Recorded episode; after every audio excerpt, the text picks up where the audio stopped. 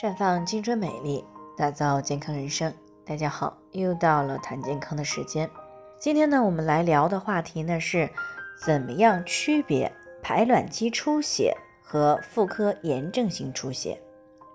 那平时呢，经常呢会接到一些非月经期异常出血的情况。那之前呢，虽然我们也有谈到过，但是呢，还是有不少的女性朋友呢没有办法去很好的区分。到底是排卵期出血还是宫颈炎的出血？三十一岁的听众张女士呢，昨天就是因为这个问题过来进行咨询。她说自己的月经周期呢，平时也挺正常的，一般呢都是二十八天。可是呢，前几天同房以后呢，竟然出血了。她以为呢月经提前七天来了，可是过了一天呢，又没有出血了。她之前呢只听说过排卵期出血。可是这一次出血的时间呢，已经过了排卵期，她不知道这到底算不算排卵期出血，还是其他方面呢出了什么问题？那对于非经期的异常出血呢，我们常见的主要原因呢是有排卵期出血、妇科炎症性出血、月经异常引起来的出血，啊，也就是内分泌紊乱所引起来的。以及呢，生殖系统的癌变产生的出血。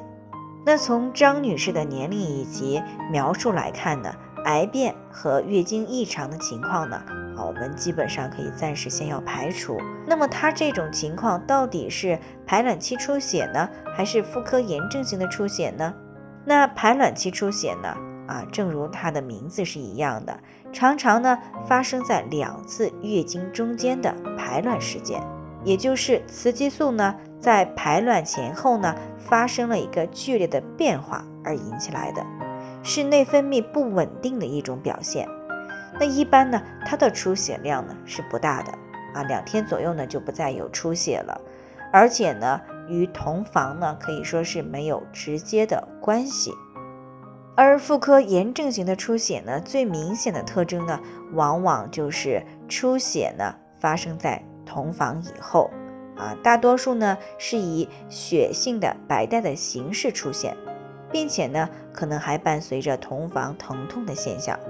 那它这个呢，通常呢是因为宫颈严重的感染，或者是宫颈口的纳氏囊肿破裂啊而出血的。那有些听众朋友呢可能会问啊，那如果排卵期同房时出血，怎么判断是排卵期出血还是妇科炎症性出血呢？那其实呢，排卵期出血呢，一般除了出血以外呢，基本上没有其他不舒服的情况。但是妇科炎症性的出血呢就不同了，它除了出血，往往呢可能还伴随有同房的疼痛、下腹部的坠胀、外阴的瘙痒，以及白带增多、有异味等一些现象。而且呢，如果是妇科炎症引起的，那么一旦出血呢，是必须要尽快的干预和调理的，因为呢出血就意味着妇科炎症啊已经到一定程度了。而排卵期出血呢，如果是第一次出血，而且很快出血的情况就又消失了，又没有其他不舒服的现象，那么可以在下一次月经以后呢，再来观察一下，看还有没有排卵期出血的情况。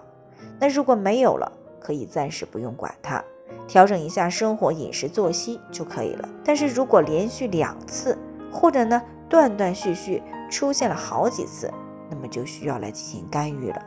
比如说呢，使用一段时间的芳华片来进行平衡内分泌。也就是说呢，只是偶尔一次的排卵期出血呢，不需要特别的干预啊。那其余的非月经期的异常出血呢？都说明了身体呢，啊，多多少少是出现了一些问题的，甚至有些已经到了相当严重的程度。那么这个时候呢，都是需要及时的去进行干预的。那最后呢，还是要给大家提个醒，每个人的健康情况都不同，具体的问题呢，我们要具体分析。如果你有健康方面的问题想要咨询的，可以关注微信公众号“普康好女人”，添加关注以后呢，回复“健康自测”。健康老师呢会针对个人的情况做系统的分析，然后呢再给出个性化的指导意见。这个机会呢还是蛮好的，希望大家能够珍惜。今天的分享呢就先到这里，我们明天再见。